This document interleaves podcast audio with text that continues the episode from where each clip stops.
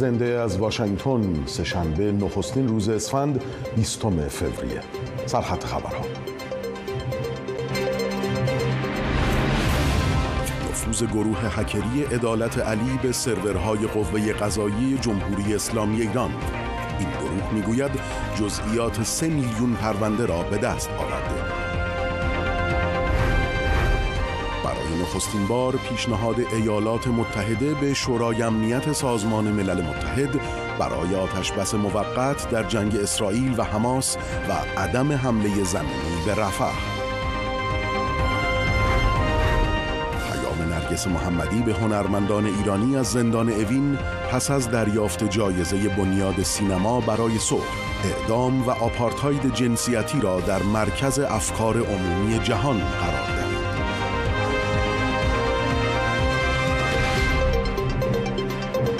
خانم آقایان درود بر شما. آریان ریسباف هستم میزبان شما در این بخش زنده خبری. کشورهای عربی روز سهشنبه قطعنامه ای را در شورای امنیت سازمان ملل متحد به رأی می‌گذارند که خواستار آتشبس فوری و بشردوستانه در غزه می شود. عرض کنندگان این قطعنامه به رغم موضع از پیش اعلام شده ایالات متحده مبنی بر وتوی آن امیدوارند حمایت جهانی گسترده ای از پایان دادن به جنگ اسرائیل و حماس را. نشان دهند. لیندا توماس گرینفیلد سفیر ایالات متحده شنبه در بیانیه‌ای در تشریح علت رأی وتو دولت جو بایدن به قطعنامه کشورهای عربی گفت واشنگتن در گرماگرم ترتیب دادن توافقی بین طرفهای متخاصم یعنی اسرائیل و حماس است که به موجب آن حداقل به مدت شش هفته درگیری ها متوقف شود و همه گروگان های دربند حماس آزاد شوند و بنابراین قطعنامه کشورهای عرب به به راهبردی الجزایر با آن تلاش در تداخل است. همچنین ایالات متحده در همین زمینه و در یک اقدام از پیش اعلام نشده و پیش از رأیگیری به قطعنامه الجزایر قطعنامه خود را به شورای امنیت سازمان ملل ارائه کرد که از آتشبس موقت در غزه در ارتباط با آزادی همه گروگانها حمایت می کند و خواستار رفع همه محدودیت ها در ارسال کمک های بشردوستانه می شود. در قطنامه آمریکا آمده که زمان اجرای آن زودترین زمانی است که قابلیت اجرا داشته باشد. در ادامه تلاش ها برای برقراری آتش بس در غزه یک عضو کنگره آمریکا در دیدار از منطقه بر برقراری آتش بس تاکید کرده. همچنین هیئتی از پزشکان سازمان بهداشت جهانی از بیمارستان ناصر در غزه دیدار داشته و بر انتقال بیمارستان بر انتقال بیماران نظارت کردند. در دادگاه بین المللی لاهه وزیر خارجه تشکیلات خودگردان خواستار غیرقانونی شناخته شدن اشغال سرزمین های فلسطینی شده. گزارشی از همکارم سیران شرفی. آدام اسمید عضو مجلس نمایندگان کنگره آمریکا در دیدار روز سهشنبه از شهر العریش در مصر محل نگهداری و انبار کمک های جهانی به مردم غزه ضمن تایید حق اسرائیل در دفاع از موجودیت خود بر برقراری هرچه زودتر آتش بس و کمک های بشردوستانه به آوارگان تأکید کرد. ما در دو مورد بسیار جدی هستیم. اول گفتگوی فوری برای برقراری آتش بس و دوم روند بهبود بخشیدن به رساندن کمک های بشردوستانه. روند کنونی غیرقابل قبوله. یه فاجعه مطلقه. شک نکنید. آدام اسمیت گفت آمریکا کنترلی بر چگونگی اداره جنگ جاری در غزه توسط اسرائیل ندارد و تنها می تواند با اعمال نفوذ بر این کشور متحد بر های جنگی آن تأثیر بگذارد. در شهر غزه آژانس بین المللی کمک به آوارگان فلسطینی اونروا ویدیویی از یک مدرسه را که در ها تخریب شده است به نمایش گذاشت. اونروا که با بودجه عظیم بین المللی و 13 هزار شاغل معمور خدمات رسانی به فلسطینی ها در زمینه های پزشکی و آموزشی است متهم است که شماری از کارکنانش در حمله هفتم اکتبر حماس به اسرائیل به کمک حماس رفتند. با اجازه اسرائیل پزشکان سازمان بهداشت جهانی از بیمارستان ناصر در خان یونس بازدید کردند. ارتش پیشتر در جستجوی جسدهای گروگانها و اعضای حماس وارد بیمارستان شده و شماری از کارکنان را بازداشت کرده بود. این پزشک جراح از بیمارستان به عنوان منطقه مرگ یاد می کند. اینجا بخش مراقبت های ویژه بوده. حالا شده منطقه مرگ. اینجا مرکز بازسازی اندامه که به یاد دکتر پیتر سلما پزشک فداکار نامگذاری شده. در این واحد برای افرادی که دست و پاشون از دست داده بودن اندام مصنوعی ساخته می‌شد. می‌بینی که کاملا از کار افتاده.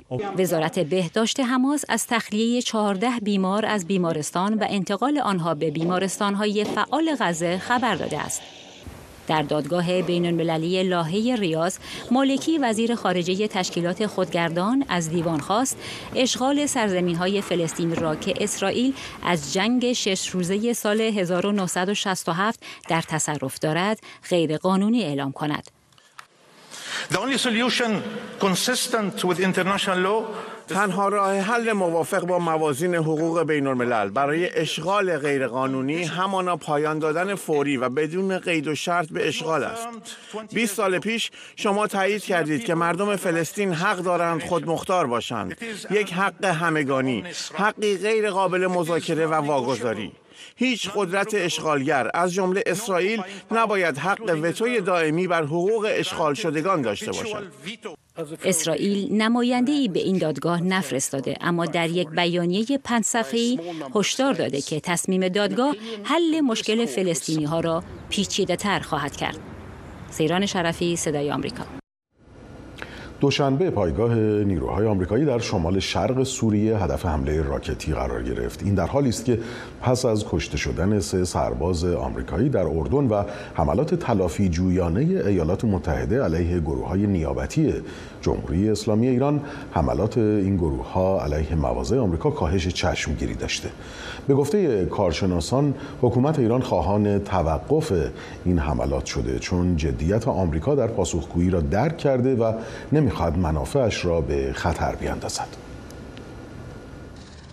دوشنبه پایگاه نیروهای آمریکایی در میدان گازی کونیکو در شمال شرق سوریه هدف حمله راکتی قرار گرفت. هنوز گزارشی از خسارات و تلفات احتمالی این حمله منتشر نشده. هفته گذشته هم یک پایگاه آمریکا در میدان نفتی العمر در شمال شرق سوریه هدف حمله راکتی قرار گرفت.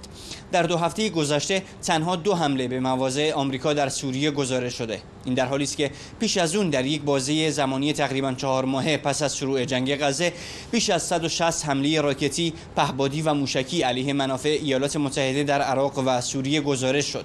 به گفته کارشناسان ترس از حملات تلافی جویانی آمریکا دلیل اصلی توقف این حملات بوده. کاهش این حملات نتیجه حملات تلافی جویانه آمریکا در واکنش به کشته شدن سه سربازش در اردن بود.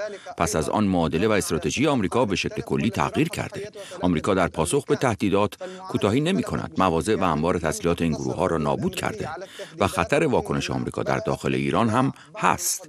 پس به نظر من تهران این پیغام و شرایط را درک کرده به همین دلیل هم وزیر خارجه عبداللهیان فوراً به بیروت و دمشق رفت و فرمانده نیروی قدس هم خود را به بغداد رساند تا اوضاع را آرام کنند. حکومت ایران نمی‌خواهد منافعی را که در چند سال گذشته در منطقه به دست آورده فعلا به خطر بیاندازد.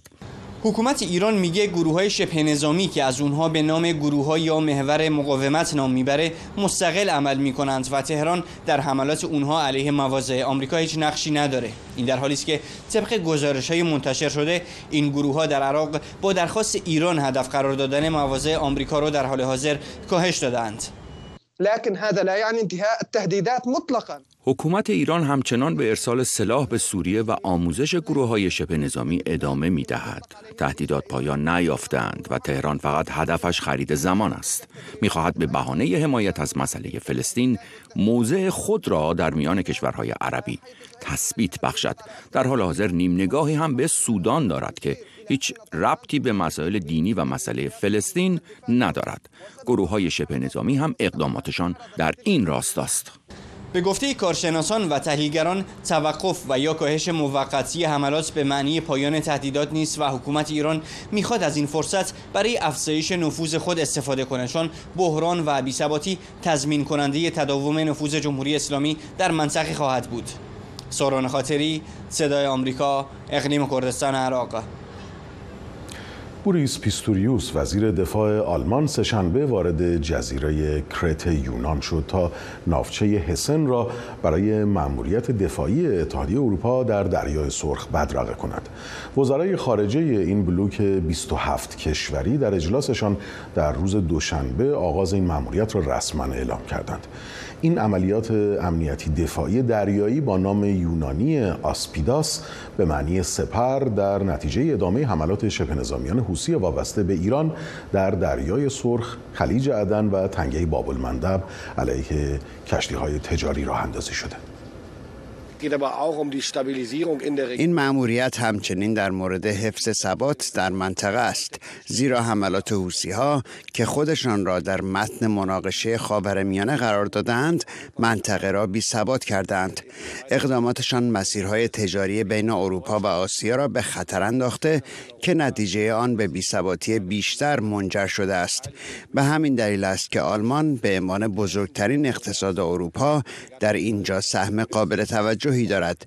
یعنی با این نافچه هسن که یکی از مدرنترین نافچه های ماست در این مأموریت مشارکت می‌کنیم. وزیر دفاع آلمان همچنین ادامه داد که مأموریت اتحادیه اروپا صرفا دفاعی است و حضور ناوچه هسن صرفا برای دفع حملات پهپادی و موشکی علیه کشتی های تجاری و یا حمله عمدی و یا صحوی حوسی ها علیه ناوچه هسن است و بنا نداریم که مواضع حوسی ها در یمن را هدف گیری کنیم. نافچه هسن مجهز به سیستم راداری با برد 400 کیلومتر است و می تواند موشک های بالستیک و پهپادها را با برد بیش از 160 کیلومتر نابود کند. تقریبا یک ماه پس از آغاز حملات تلافی جویانه زمینی اسرائیل علیه حماس دیگر گروه مورد حمایت تهران حوسی ها کشتی های تجاری را در دریای سرخ تحت شعار حمایت از مردم غزه هدف قرار دادند به رغم شعار حوسی ها که آنها کشتی های مرتبط با اسرائیل را هدف قرار می دهند اهداف آنها ارتباط ضعیف یا هیچ پیوندی با اسرائیل نداشتند و عملا کشتیرانی تجاری را در مسیر کلیدی میان آسیا خاورمیانه و اروپا به خطر انداختند در هفته های اخیر ایالات متحده و بریتانیا با حمایت سایر متحدانشان حملات هوایی را علیه زرادخانه های موشکی و پهپادی حوسی ها و سایت های پرتاب آنها انجام دادند.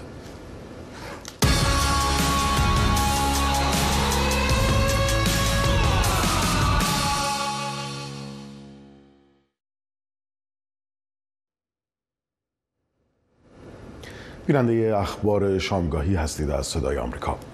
گروه هکری عدالت علی با انتشار پیامی در شبکه های اجتماعی می‌گوید در سیستم های رایانه‌ای و سرورهای قوه قضایی جمهوری اسلامی نفوذ کرده و اطلاعات بسیاری از جمله جزئیات سه میلیون پرونده قضایی را به دست آورده.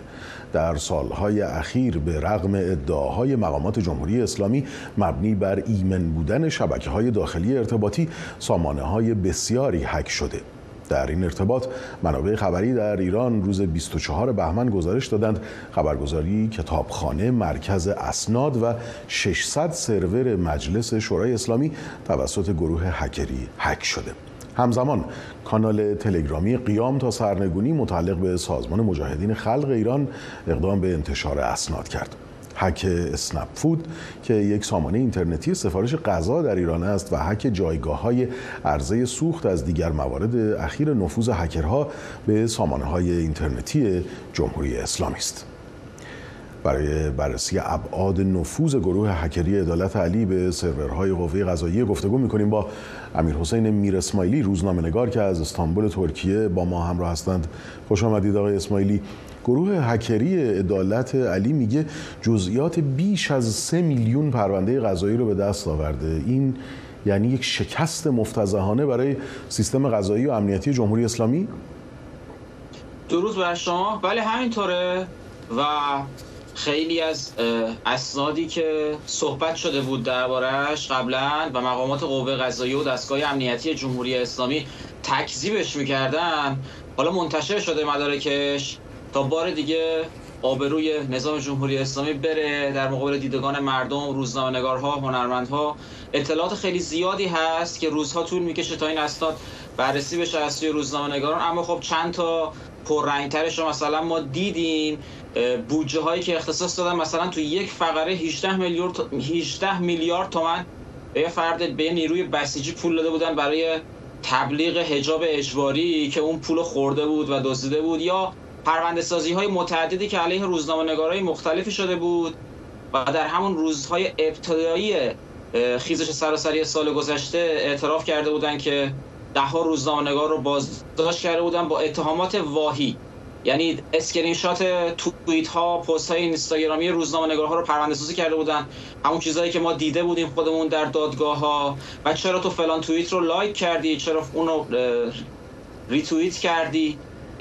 واقعا خجالت آور باید باشه دیگه واسه نظامی که همچنان ادعا می‌کنه رهبرش ادعا می‌کنه که یکی از آزادترین حکومت ها رو داره در حالی که این چنین حتی حق کوچکترین انتقادها رو نمیده به شهروندانش و هزینه های زیادی که انجام میده واسه سرکوب. مثلا چند مورد بود که نوشته بود که خرید شلاق. خب خیلی خجالت آور تو سال 2024 2023 شما همچنان دنبال اینید که مثلا به کسی که یک خاطو دادسرای نایه 38 ارشاد تو تهران قاضیش دنبال اینه که مثلا فلان خانومی که حجاب نداره مخالف حجابه رو شلاق بزنه. واقعا خجالت آوره و البته که خب, خب خیلی دردناکه واسه ما ایرانی ها که همچنان همچین نظامی در ایران داره حکمرانی می‌کنه. همطور که اشاره هم کردید برخی اسناد منتشر شده خبر از پرونده سازی جمهوری اسلامی برای سلبریتی ها در جریان خیزش انقلابی. نمی‌دونم ارتباطمون برقراری که بله. با امیر حسین بله بله بله. بله بله. تصویرتون یه ثانیه آقای میر اسماعیلی از دست دادیم. همونطور که اشاره کردین خب یه عالم پرونده سازی هم شکل گرفته. پیامدهای این حک برای قوه قضاییه جمهوری اسلامی چه خواهد بود؟ اگر حکومتی وجود داشت در ایران که خجالت می‌کشید از آبروریزی شاید ما متصور بودیم که مثلا شاید چندین مدیر برکنار بشن. اما خب اینها کارهایی است که دستور داده میشه به قضات سرکوب های عجیب و غریب که خط هستیش هم از طرف آقای خامنه ای رهبر جمهوری اسلامی دستور داده میشه. و من تصور نمی کنم که این اتفاق هم مثل حک های قبلی که شده بود از ادارات دولتی و حکومتی زندان ها شهرداری تهران همونطور که اونها باعث نشد که مدیری برکنار بشه اتفاقی بیفته به نظر نمی‌رسه که الان هم منجر به این اتفاق بشه من فایده این حک ها و انتشار واقعیت ها رو آگاهی بیشتر مردم در بله. ایران و افزایش خشم و نفرت عمومی نسبت به جمهوری اسلامی می‌دونم که مثلا می‌بینن که در شرایطی که بسیاری از سازمان ها مثلا مثل آموزش پرورش سازمان محیط زیست مدیرانشون میگن با کمبود بودجه مواجه هستیم اما این پول ها همینطوری میلیارد تومن میلیارد بله. تومن خرج سرکوب میشه متاسفانه سپاسگزارم امیر حسین میر اسماعیلی روزنامه نگار که از استانبول ترکیه با ما بودن خبر دیگر از ایران نصر دوشنبه جایزه بنیاد سینما برای صلح در برلین به نرگس محمدی فعال حقوق بشر زندانی و برنده جایزه صلح نوبل اهدا شد. فرزندان خانم محمدی به نمایندگی از مادرشون این جایزه معروف به محافظ دموکراسی و حقوق بشر رو دریافت کردند. خانم محمدی در پیامی که به مناسبت دریافت این جایزه فرستاده از جهانیان خواسته تا در قبال رنج میلیون ها زن در خاورمیانه به ویژه در ایران تحت رژیم جمهوری اسلامی و در افغانستان تحت رژیم طالبان سکوت نکنند. او تاکید کرده که ما ایستاده ایم و به مبارزه برای گذار از رژیم دینی استبدادی و زن ستیز جمهوری اسلامی ادامه خواهیم داد. خانم محمدی ابراز اطمینان کرده مردم ایران پیروز خواهند شد و جهانیان صدای سرود پیروزی ما را از خیابانهای شهرهایمان خواهند شنید. این جایزه به پاس سالها فعالیت مبارزه و ایستادگی خانم محمدی در زمینه حقوق بشر، حقوق زنان و دموکراسی در ایران به او اهدا شده. و در یک گفتگوی اختصاصی با جاوید رحمان گزارشگر ویژه سازمان ملل برای وضعیت حقوق بشر در ایران همکارم محتاب وحیدیراد از او درباره انتقادها پرسیدیم که برخی فعالان سیاسی و مدنی در داخل و خارج از کشور می‌گویند گزارش های او در حدود شش سال گذشته هیچ تاثیر خاصی بر وضعیت حقوق بشر در ایران نداشته. پاسخ جاوید رحمان بین انتقادها رو بشنویم.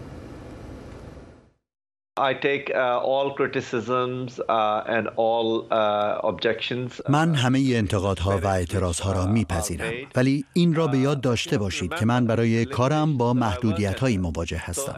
از تابستان سال 2018 حدود 6 سال پیش که مأموریتم را به عنوان گزارشگر ویژه سازمان ملل برای وضعیت حقوق بشر در ایران آغاز کردم. به من اجازه سفر به ایران داده نشده در حالی که بنابر قوانین جامعه جهانی و شورای حقوق بشر دادن اجازه سفر به من ضروری بوده. این بخشی از مأموریت من بوده. بخشی ضروری برای کار من در این زمینه. اما مقام های جمهوری اسلامی فعلا این قدرت را دارند که به من بگویند متاسفیم نمی توانیم به شما اجازه سفر بدهیم. خب در این شرایط من چه می توانم بکنم؟ وقتی اجازه سفر ندارم مقامات جمهوری اسلامی از این می ترسند که من به ایران بروم و اقدامات آنها را افشا کنم.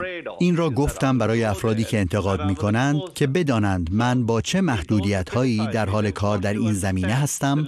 من با یک تیم کوچک کار می کنم و باید همه این موارد خشونت و نقض حقوق بشر را رصد کنیم. من یک کارشناس مستقل هستم که به صورت داوطلبانه با سازمان ملل کار می کنم از مردم ایران حمایت می کنم اما من هیچ مکانیسمی ندارم که بتوانم بر مقام های حکومت ایران فشار بیاورم.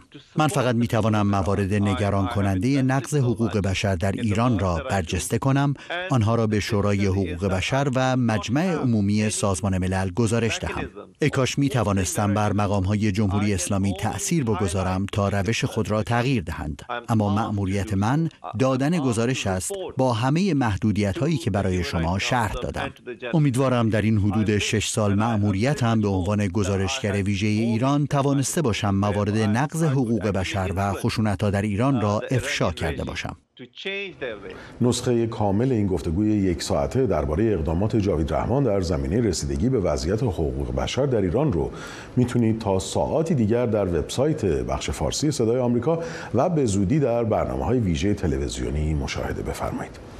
با دو خبر از ایران این بخش خبری رو پی می‌گیریم. روز سهشنبه اول اسفند ماه 1402 برخی از کارگران گروه ملی فولاد اهواز در اعتراض به برخورد مدیریت با برخی از کارگران و همچنین در واکنش به تداوم مشکلات خود تجمع کردند. همچنین طبق گزارش خبرگزاری ایلنا پنج تن از کارگران که کارت تردد آنها مسدود شده از روز گذشته در برابر این شرکت با برپایی چادر تحسن کردند.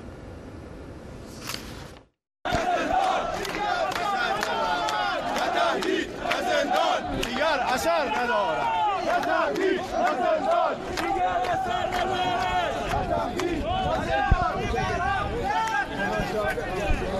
Gorgal!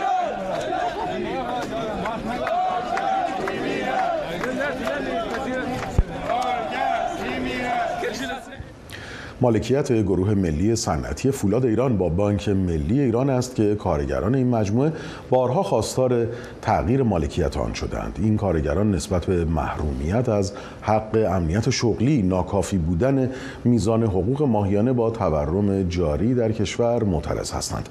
همچنین برخی از بازنشستگان لشکری و کشوری و تأمین اجتماعی نیز در شهر اهواز تجمع اعتراضی برگزار کردند. بازنشستگان خواستار اجرای طرح همانندسازی حقوق و مزایا منطبق با وضعیت اقتصادی جاری در کشور و در نظر گرفتن امکانات و سایر مزایا از قبیل دسترسی به خدمات بیمه های تکمیلی و درمان رایگان هستند.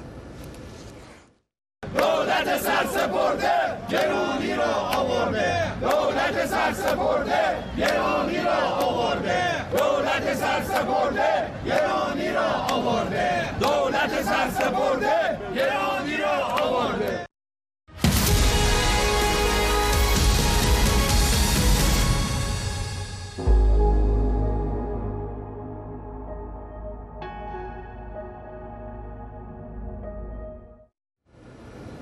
اخبار شامگاهی رو می‌بینید از بخش فارسی صدای آمریکا. با بهبود روابط آمریکا و ترکیه واشنگتن به آنکارا پیشنهاد کرده در صورتی که آن کشور موشک‌های اس 400 خریداری شده از روسیه را به کشور سالسی منتقل کند می‌تواند اجازه فروش جنگنده جت‌های پیشرفته F35 آمریکا به ترکیه را صادر کند. برگردان گزارش همکارم درویان جونز خبرنگار صدای آمریکا.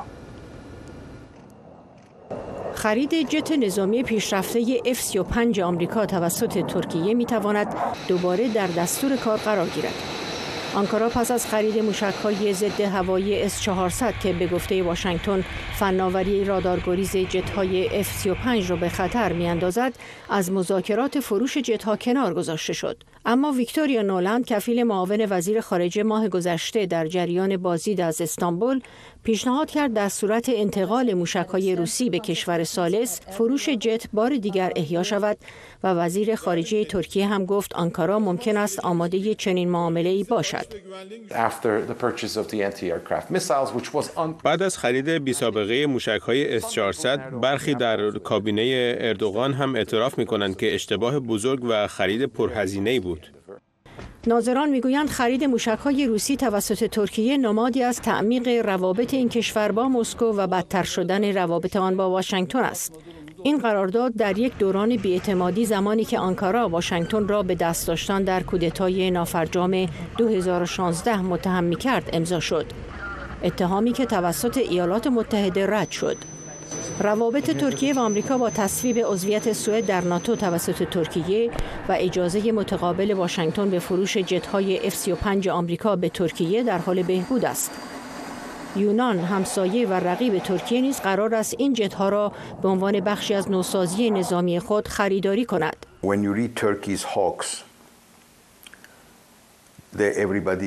طرفداران قدرت ترکیه و همه میترسند از اینکه موازنه نیروی هوایی بر فراز دریای اژه منحرف و به نفع یونان متمایل شود. با این حال تحلیلگران می‌گویند اینکه آنکارا پیشنهاد خرید جت‌های F-35 آمریکا در ازای انتقال موشک‌های روسیه به متحدان ترکیه مانند آذربایجان یا قطر یا حتی لیبی را بپذیرد به پیشرفت روابط آن با آمریکا بستگی دارد. ترکیه می تواند به راحتی از S-400 صرف نظر کند. این یک تصمیم سیاسی است نه ضرورت نظامی. یک سازش سیاسی است و تا کنون خرید موشک‌ها به ترکیه کمک کرده تا سطح مذاکرات با ناتو و آمریکا را افزایش بدهد. خرید موشک‌های روسیه توسط ترکیه به طور گسترده به عنوان یک پیروزی دیپلماتیک برای مسکو تلقی شده که ترکیه را از متحدانش در ناتو جدا می کند. و به نظر تحلیلگران حذف این موشک‌ها به همین ترتیب پیروزی قابل توجهی برای واشنگتن خواهد بود. رسانه های اسپانیا از پیدا شدن جسد خلبان روسی در زیرزمین یک گاراژ خبر دادند. جسد ماکسیم کازمینوف خلبان روسی که در آوریل سال گذشته در جریان تهاجم نظامی روسیه به اوکراین با هلیکوپتر به اوکراین پناهنده شده بود روز دوشنبه در شهری در جنوب اسپانیا پیدا شد. خلبان روسی پس از پناهنده شدن به اوکراین با گذرنامه اوکراینی و با نام و نشان دیگری در اسپانیا اقامت داشت. با اشاره به مرگ الکسی ناوالنی رهبر مخالفان پوتین در زندانی در سیبری رسانه ها این رویداد را نیز بخشی از ترور مخالفان پوتین به دستور مستقیم او قلمداد می کنند.